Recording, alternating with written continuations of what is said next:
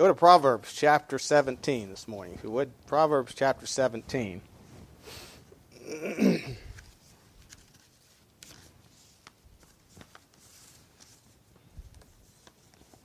course, this being Father's Day, my subject was kind of picked for me. So we're going to talk about fathers today. You know, fathers are special people. Uh, mothers are too, of course. You know, I wouldn't, I wouldn't, I don't, well, I don't, I don't say that one's more important than the other. God designed the home to have mother and father. And um, that's his plan, although it doesn't always happen that way. We live in a sinful world, and unfortunately, sometimes things happen that are not under our control. And uh, but you know, people make choices that they shouldn't. But anyway, fathers are very important. You know, uh, Proverbs chapter 17 and verse 6 says this: "Children, children are the crown of old men." and the glory of children are their fathers. Children's children are the crown of old men, and the glory of children are their fathers. This morning, the title of the message is The Glory of Children. Let's pray. Heavenly Father, we do thank you again for the privilege and opportunity we have to open your word. We thank you for this topic and this day that's been set aside to honor fathers. And I pray that you'd help me as I preach teach your word, that it would encourage fathers, would be fathers, young men who one day may be married and have children. I pray that you would just encourage and challenge us. And Father, all these principles that we're going to talk about this morning can be applied to every person's life. So we pray that you'd help us to just glorify you and pray especially to speak to us as fathers. We pray in Jesus' name. Amen.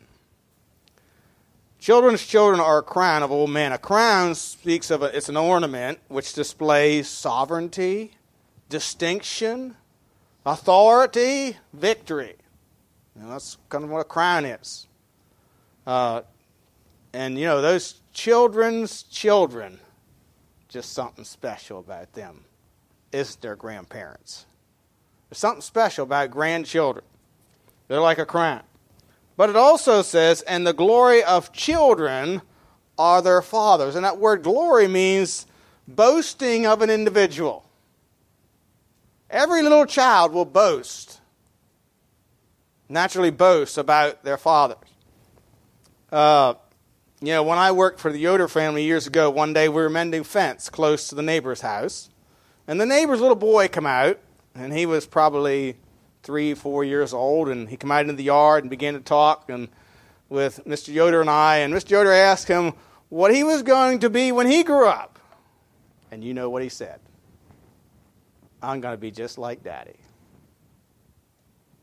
You know, and Mr. Yoder said that's about what every boy aspires to be at that age. They want to be like Daddy. You know, the, you know the story about the three little boys that were bragging about their dads. The first boy said, My dad's a fireman. He's so fast he can throw his axe and run and catch it before it lands. And the second boy says, Well, oh yeah, well, my daddy's a policeman. He's so fast he can fire his gun and outrun the bullet. Third boy says, Well, that's nothing. My daddy works for the city and he's so fast he gets off at 5 and is home at 4:30.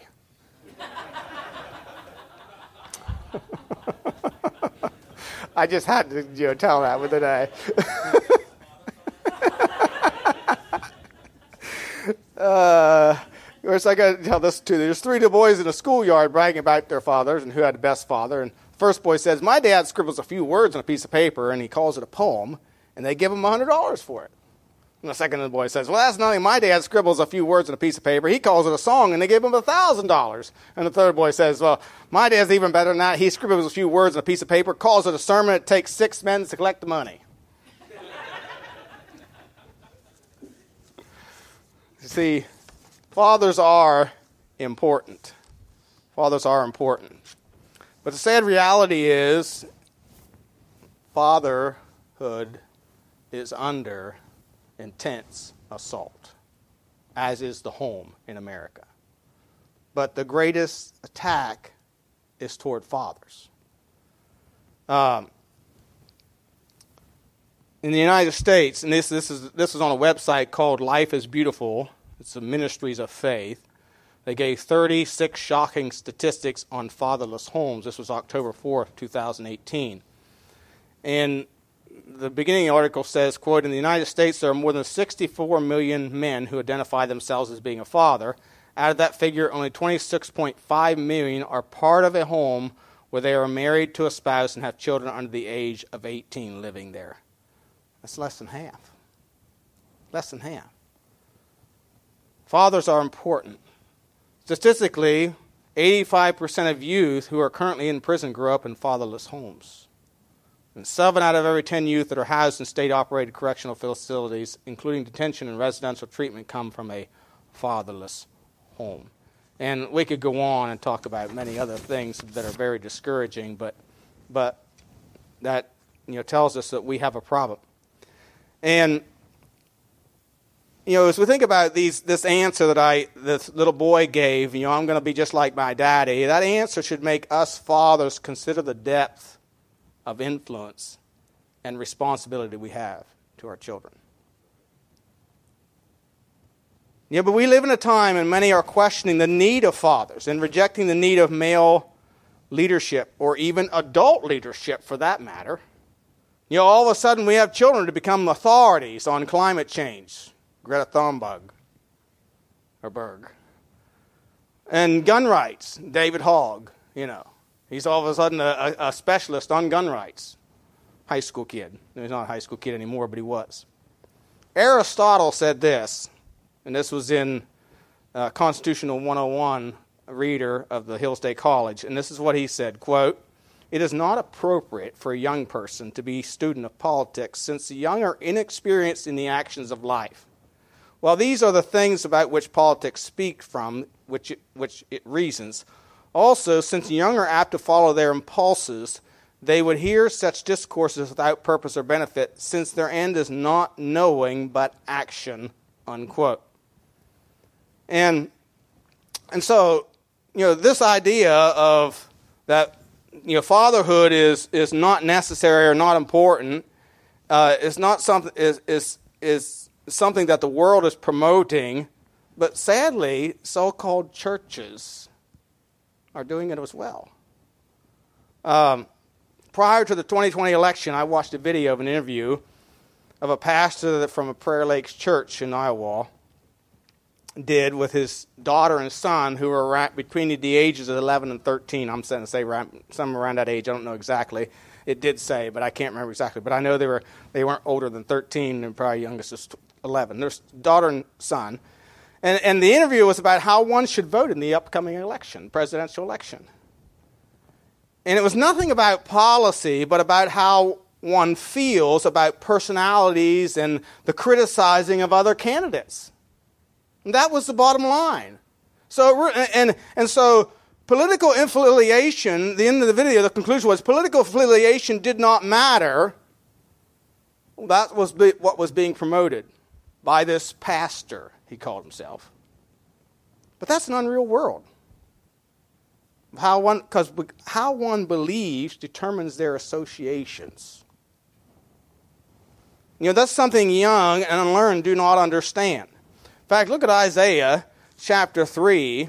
In Isaiah chapter 3, and Isaiah prophesied of these times, and, and of course, this is a prophecy concerning Israel, but it's, it's fitting to our day. In Isaiah chapter 3 and verse 1 says, Before, Behold, the Lord, the Lord of hosts, doth take away from Jerusalem, from Judah, the stay and the staff, the whole stay of bread and the whole stay of water.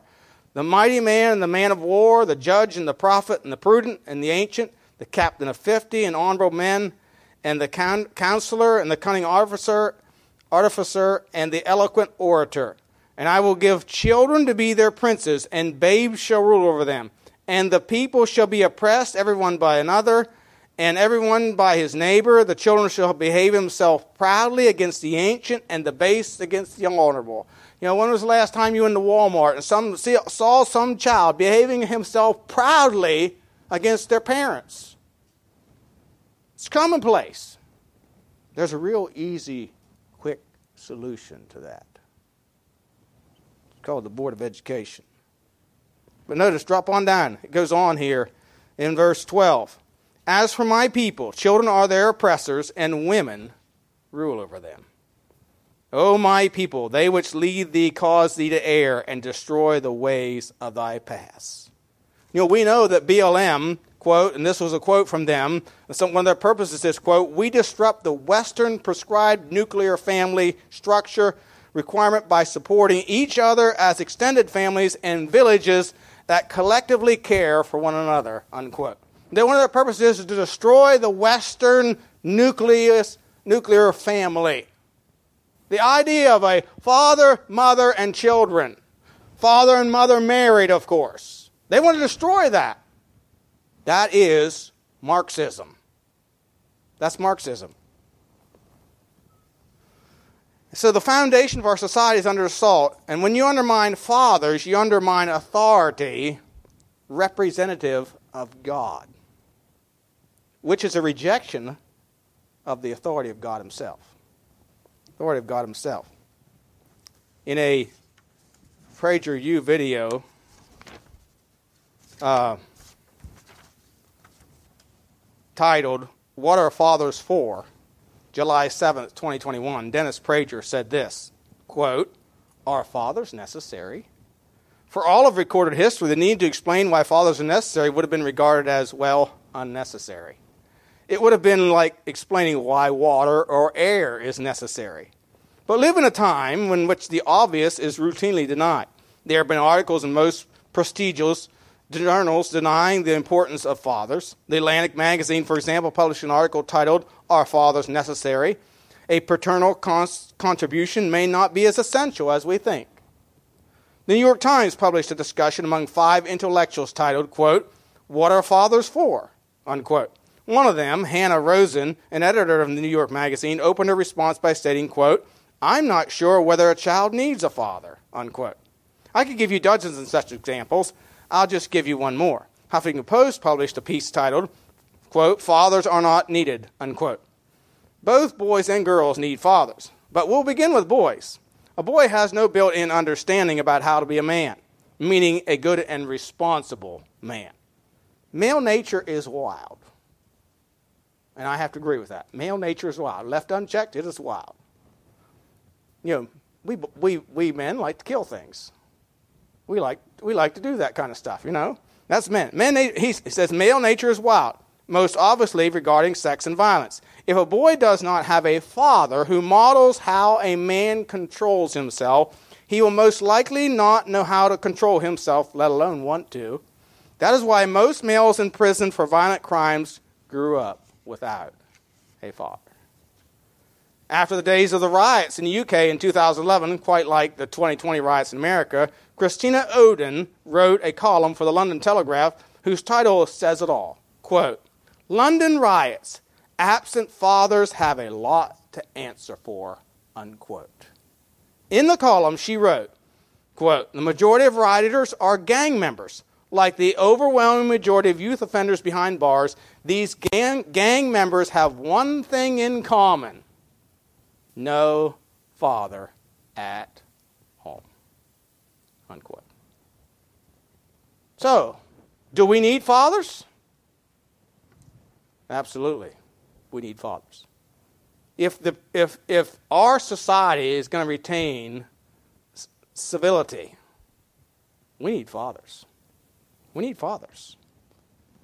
And so this morning, I want to look at some things, and using the word father as an acrostic, I'm going to uh, speak of some things that we need in fathers. First of all, father, the word F, faithful in our duty as fathers.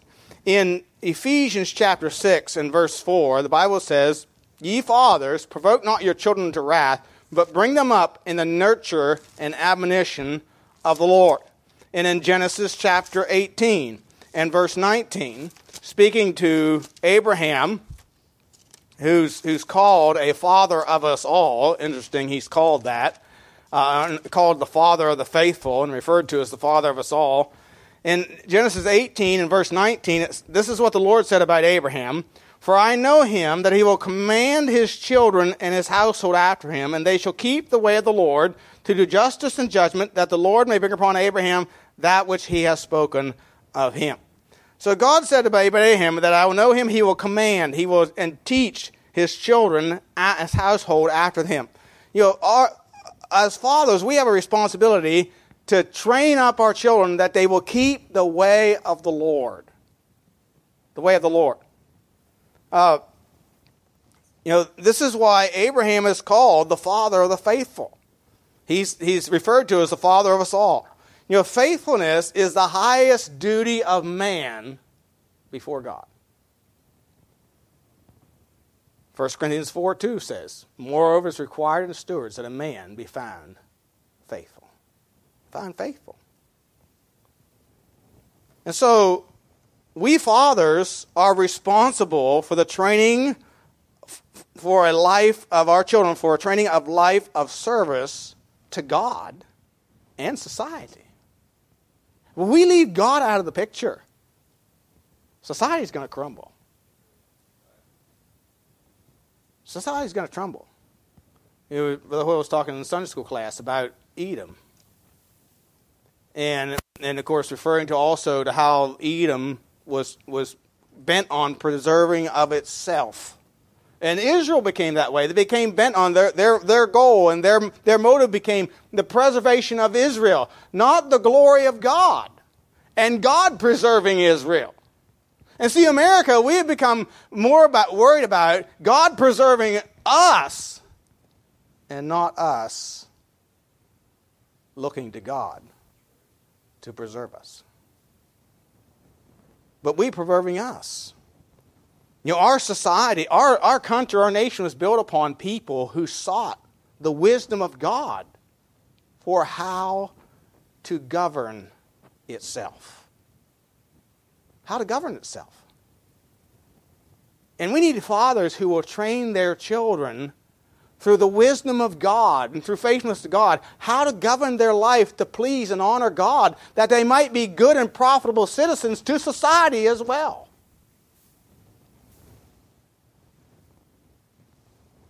In Proverbs chapter 4, Solomon speaks about his father. In verses 1 through 4, 1 through 5, he says, Hear ye children the instruction of a father, and attend to no understanding. For I give you good doctrine, that's teaching Forsake ye not my law, for I was my father's son, tender and only beloved in the sight of my mother. He taught me also, and said unto me, Let thine heart retain my words, keep my commandments, and live. You want to live? Keep my commandments. Get wisdom, get understanding, forget it not, neither decline from the words of my mouth. We're to teach them the duty, the duty to God, to do right, not to follow their feelings, but to do right. Proverbs 29:15 says, "The rod and reproof give wisdom, but a child left to himself bringeth his mother to shame." And we have to be faithful to the correct uh, for them that they would do right, not for reward, but because it is right. There will be a reward if you do right, but it may not be until eternity. It may not be for years down the road. There will be a reward. God will reward you for your faithfulness, but it may be later. The reward is not promised imminent. And so we need to discipline our children to do right, to be faithful. To be faithful. And so we need to be faithful in our duties as fathers. Secondly, the word A, we need to be available. You know, being a biological father is not the same as filling the role of a father. As was just a statistic we just read, 64 million fathers in America, and only 26 million of those actually live with their children. So they're not really being fathers. How do you glory? How do children glory a father that is absent? What is there to glory about? You know, the word available means ready at hand. It's the idea of somebody who can be counted on, dependable, someone that, someone that can be reached called on when in need of help or advice. You know, there's even, there are some that they're there, Children won't call them. Need to be available. In Proverbs 4 that we just read, I believe what we see here is a picture. Here is a son whose father invested in him, and a son who sought his father's advice and help. We're going to see a little later that David gives Solomon last minute instructions and challenges him before he dies concerning his kingdom and his, his health and wellness. So, so this is one who's available. Uh, James 3:17 says the wisdom that's from above is first pure, then peaceable, gentle and easy to be entreated, full of mercy and good fruits, without partiality, without hypocrisy. You know, if you're too busy for them, the message is they are not important. I had a nephew whose grandfather never gave him the time of day. Didn't want him around. Kid was just a bother. Then he wondered later, when his grandson was a teenager, why he never came around to see him. See, we need fathers need to be available. We need to be there when our children need us. We need to be there when they don't need us. If we're there when they don't need us, they will call us when they do need us. Available. Be a father that's active. Thirdly, teacher, letter T, teacher. Ephesians 6 4 again says, You fathers, provoke not your children to wrath, but bring them up in the nurture and admonition of the Lord. The Bible says that Abraham would command his children and his household after him. In Isaiah 38, verse 19, it says, The living, living, he shall praise thee as I do this day. The Father to the children shall make known thy truth. The Father to the children shall make known thy truth. Who are your children learning the truth of God from? Look at Psalm 78. Psalm 78. verse 1 through 7.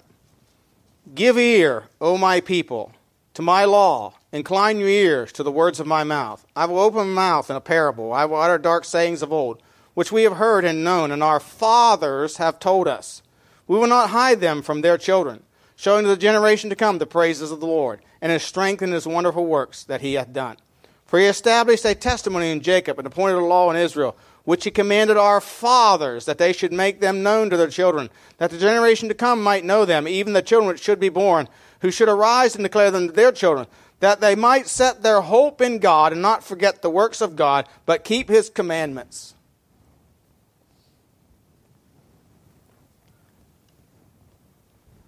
You see, we fathers need to teach our children.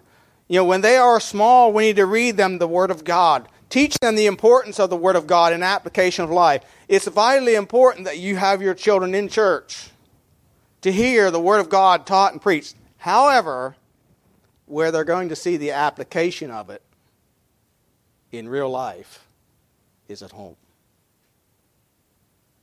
Where they're going to see the practice of it is not really in church, it's at home. We're not losing our young people because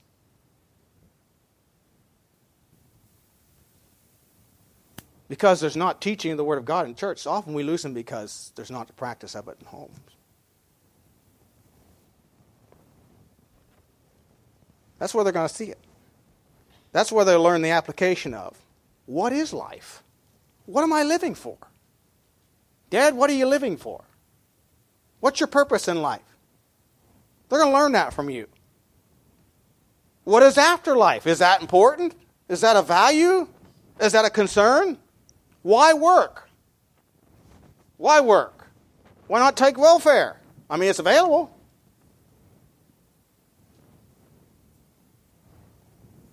Well, you know, the Bible has something to say about that. If any man does not work, neither should he eat. Welfare stealing. Stealing from those that have and giving to those that have not because they will not work. Why be honest with our dealings and pay taxes? Well, the Bible says, Thou shalt not steal and thou shalt not lie, bear false witness. What is God's purpose in life? What is, what is, what is the purpose of the church? What is the church? All these things, you know, we need to learn. You know, these, these can make a difference in their lives by how you view and live life. Is it important to you? Is church important to you? Is church functions important to you? Is it a priority? Or is every little sniffle enable you to stay home? I remember a missionary telling us one time when he was driving truck before he became a missionary, he was driving truck and he got home one, one Saturday night kind of late. he said, Sunday morning I was tired. He got a teenage son in the house. And he said, I told my wife, I'm, I'm too tired. I'm not going this morning. I'll go tonight. She said, uh, after, after a while, he said, I heard mom saying to my son, you know, get ready for church. He said, I'm not going today. Dad's not going. He said, I drug myself out of bed and I said, Son, we are going to church. We are going to church. See, it needs to be a priority. What is your priority in your life? What we make a priority in life is passed on to our children.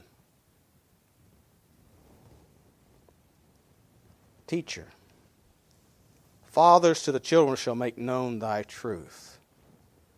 Humility, the letter H, humility.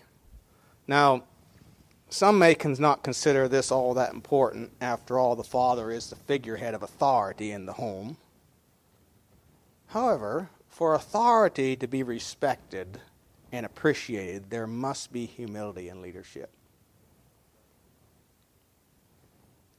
Or an, an acceptance of responsibility for failure and wrongs done.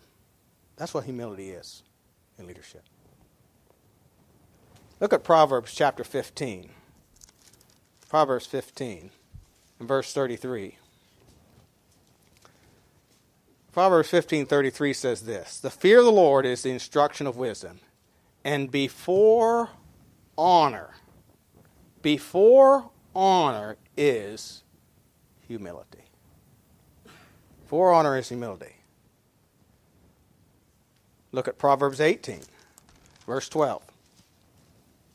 Before destruction, the heart of man is haughty, and before honor is humility. Well, you know, my kids really respect me. Are you humble? Do you apologize when you're wrong to your kids? Without making excuses. Because if you make excuses, it's not really an apology, it's not sincere. The Bible says here that before honor is humility. If you want to be honored, if you want to be respected, you need to be humble. You have humility. You know, somebody said, an old preacher said one time that humility is simply being honest with yourself. You know, if you're not honest with yourself, if you think you're going to fool your kids, you're only kidding yourself.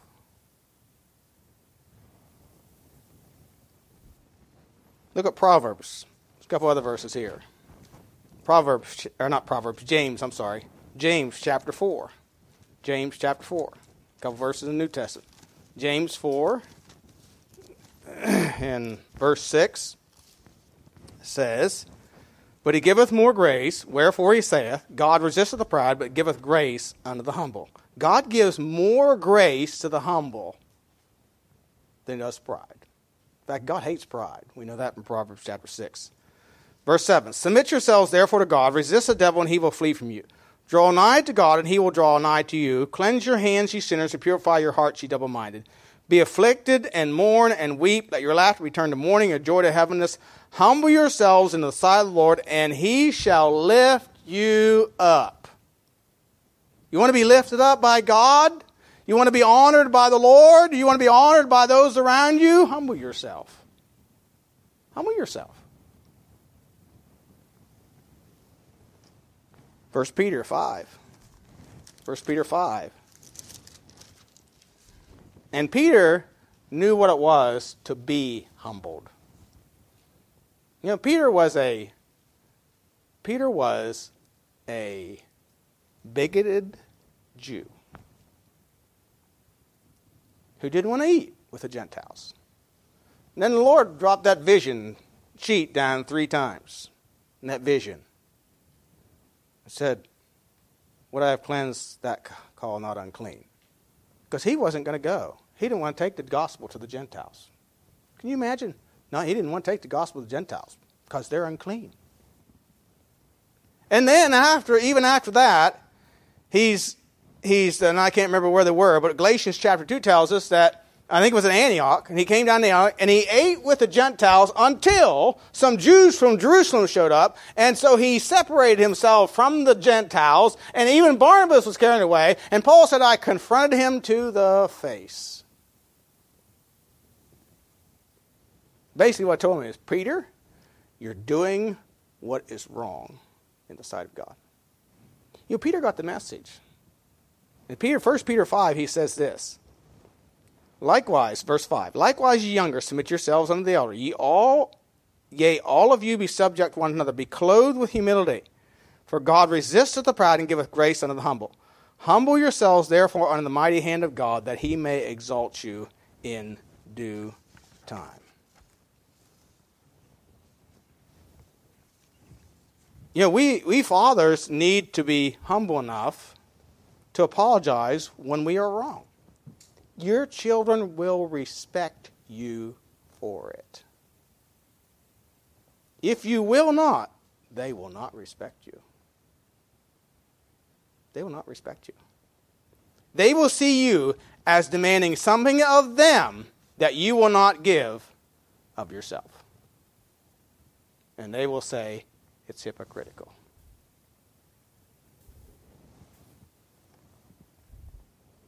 You know, we need to demonstrate humility by showing or demonstrating our need of the Lord's help.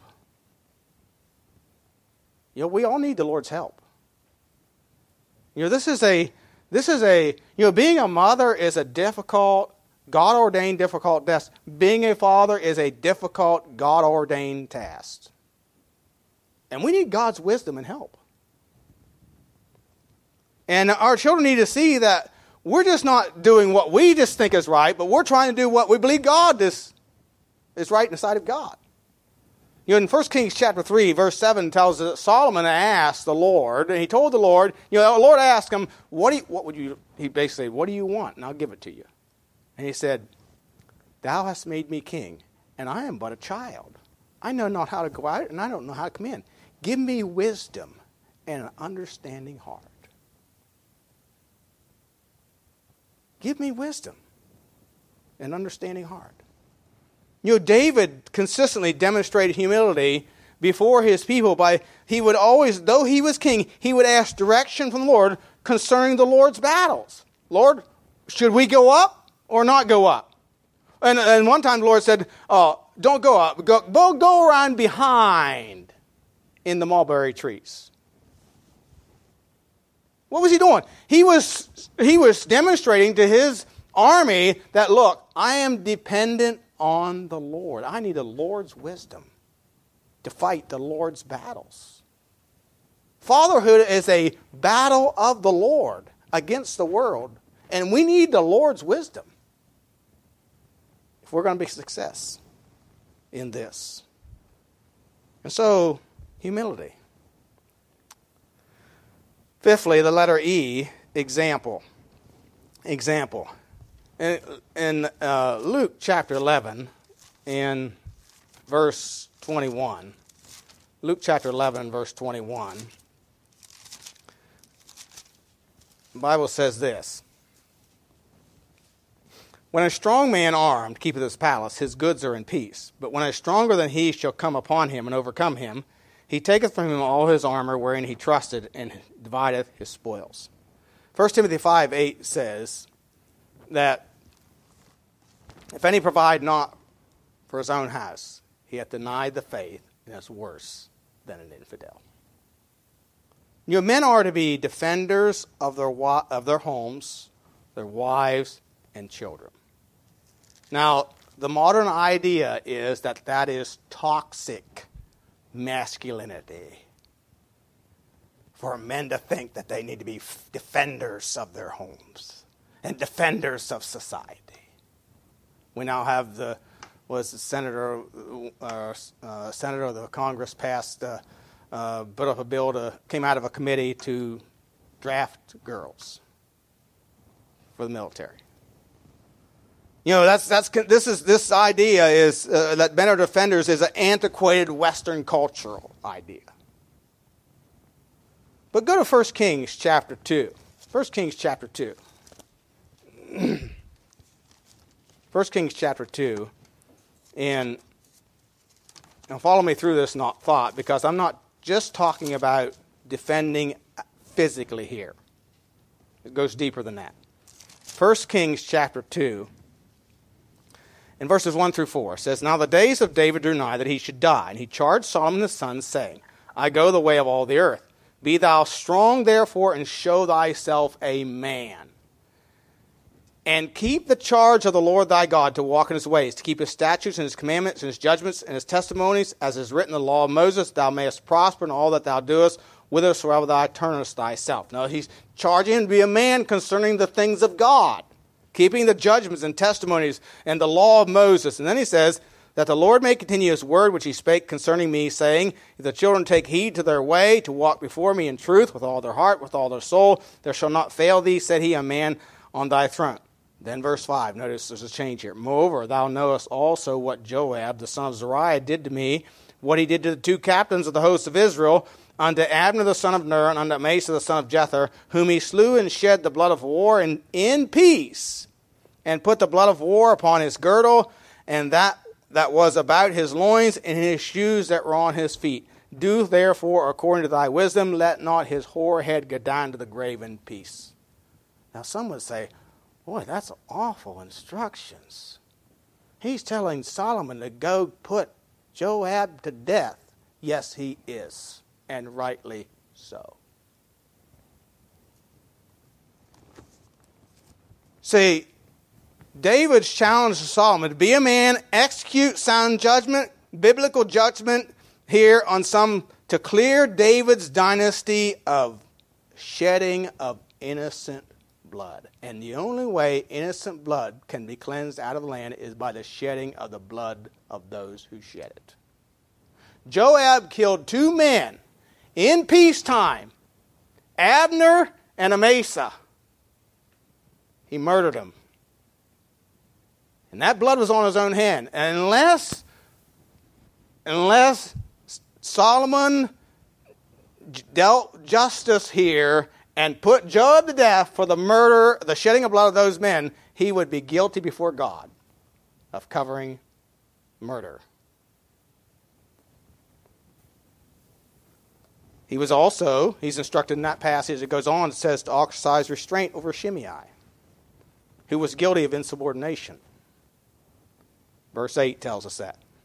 You See, these were acts that Solomon, that Solomon demonstrated that Solomon took his responsibility to protect his house and his kingdom seriously. See, 1 Corinthians 16, 13 says, Watch ye. That means to be on guard. Stand fast in the faith. Be faithful. Quit yourselves like man. Be strong. Show yourself a man. Be brave. Be willing to defend your home, and others. You know, men need to be like sheepdogs that guard the flock. It's our responsibility. And we need to be an example of that. They need to be masculine. We want men to be men and women to be women. But men who will fight for the truth of God's word. By the way, defending your home is the truth of God's word.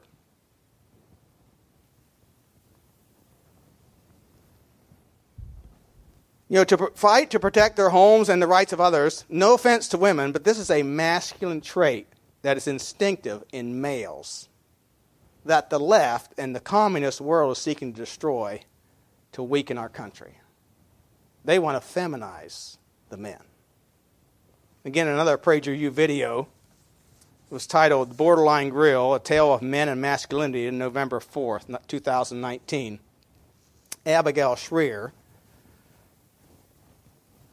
tells this, says this, quote, the mass shooting at the Borderline Grill and Bar and Grill in Southern California, November 7th, is a tale of men and masculinity.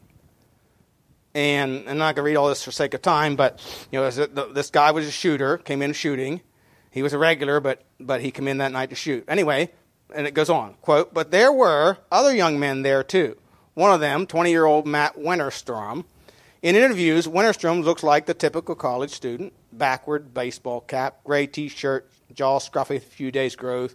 On camera, he seems laconic, humble, willing to answer questions, neither eager for the limelight nor afraid of it. But as soon as he heard the shots, Wennerstrom told ABC News he knew, quote, exactly what was going on, unquote.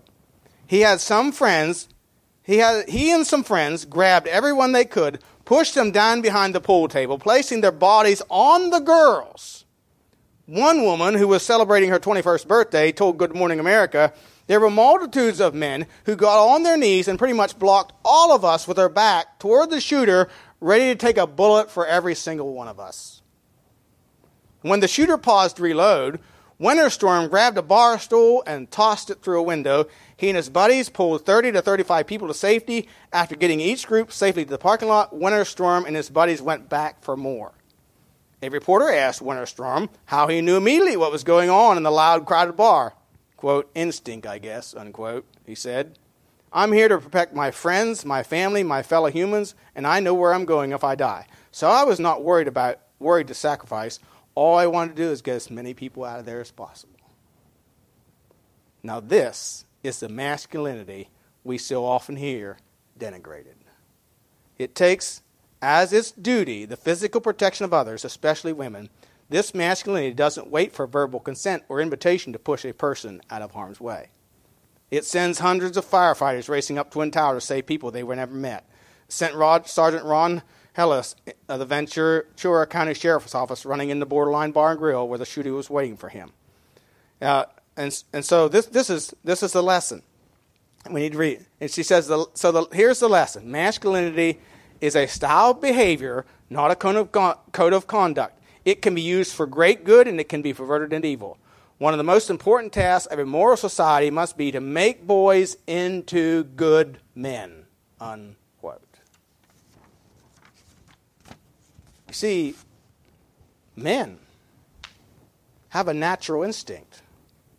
And we need to train our boys to be men. Men under control. But men nonetheless. That will guard that will guard themselves, guard their homes, guard their children, protect them from physical harm and spiritual dangers. You know, the world wants to feminize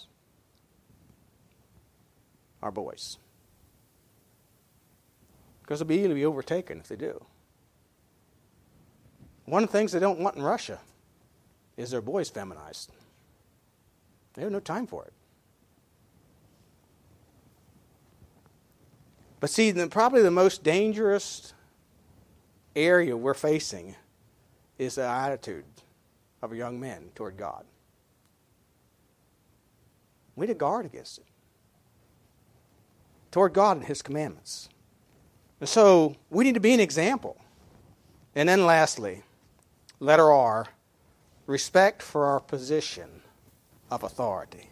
Ephesians 6 4 again says, and ye fathers, provoke not your children to wrath, but bring them up in the nurture and admonition of the Lord. Not to provoke them to wrath, but bring them up in the nurture and admonition of the Lord. You know, this is, we need to have respect for our position of authority uh, that has been given to us, because this is a great responsibility. We are the glory of children.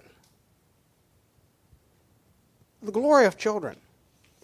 There's a natural reason fathers are viewed with greater authority than mothers because it is given to them by God.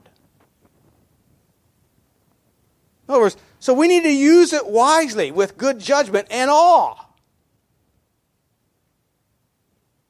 And not be careless or flippant about it. It's a serious responsibility. The word respect means to review, to view, or regard with some degree of reverence. You know, Solomon demonstrated his reverence for being made king when he said, I don't know how to go out. I'm, I'm like a little child. I don't know how to go out. I don't know how to come in. And Lord, I need wisdom and I need an understanding heart so that I may govern this people, this great people. See, Solomon regarded his appointment with respect, with awe. It was a serious responsibility that was granted to him. Fathers, we are training, preparing our sons and daughters who have eternal souls for life.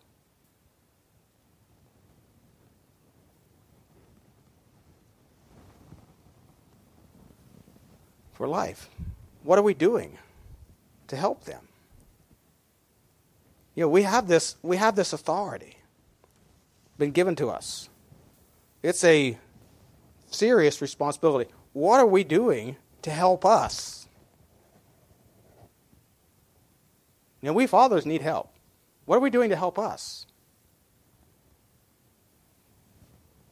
How are we preparing ourselves for the tasks? Are we training ourselves for the role we are to fill? You know, when, when people are put in a position, often times there's schooling to prepare them for it, or training. Yeah, we need to train. We need to we need to educate ourselves. Read good books of others who have gone before us, and and of course study what the Bible says about it. Um, you know, are we prepared to battle against the onslaught of the world, denying our own selves to wage war against the devil's devices that are against our children? And they're out there. They're everywhere.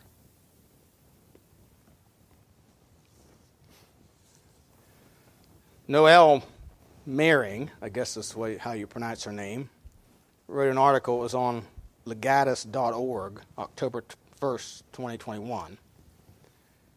And she said this quote, philosopher Ed Feser recently wrote that modern society is epidepal.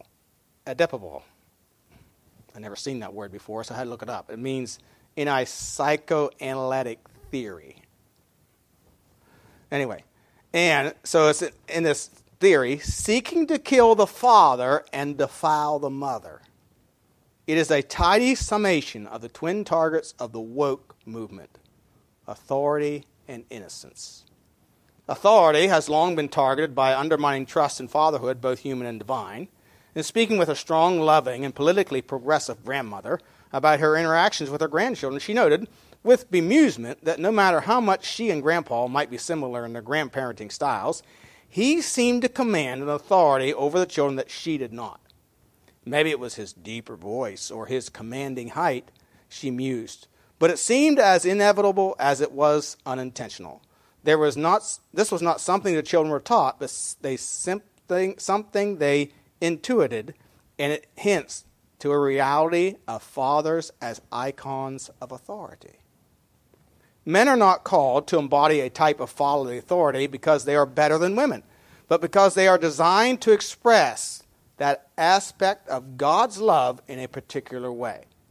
True authority is rooted in and subordinate to something beyond itself, ultimately, God Himself.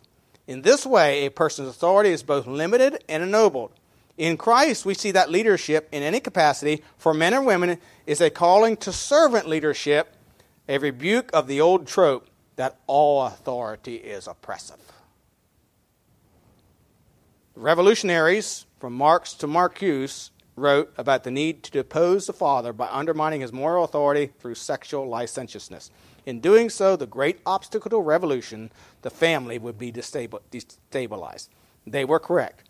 Most of societal pathologies can be traced back to either poor families or poor fathers or absent ones. Such a society is in want of manliness, not in excess of it. And here we see the intimate connection between the corruption of authority and the corruption of innocence.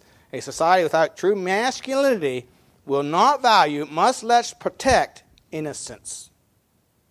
Unquote. I'm not going to stop here. Let me say this. What she's saying is a true society without true masculinity will not protect the innocence of the females. And what do we see in our society? With the feminist movement, there's a disrespect for women.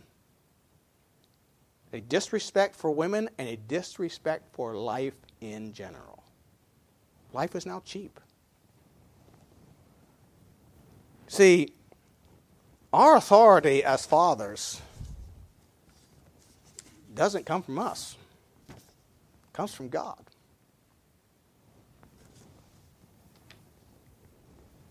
We bear his we bear his image.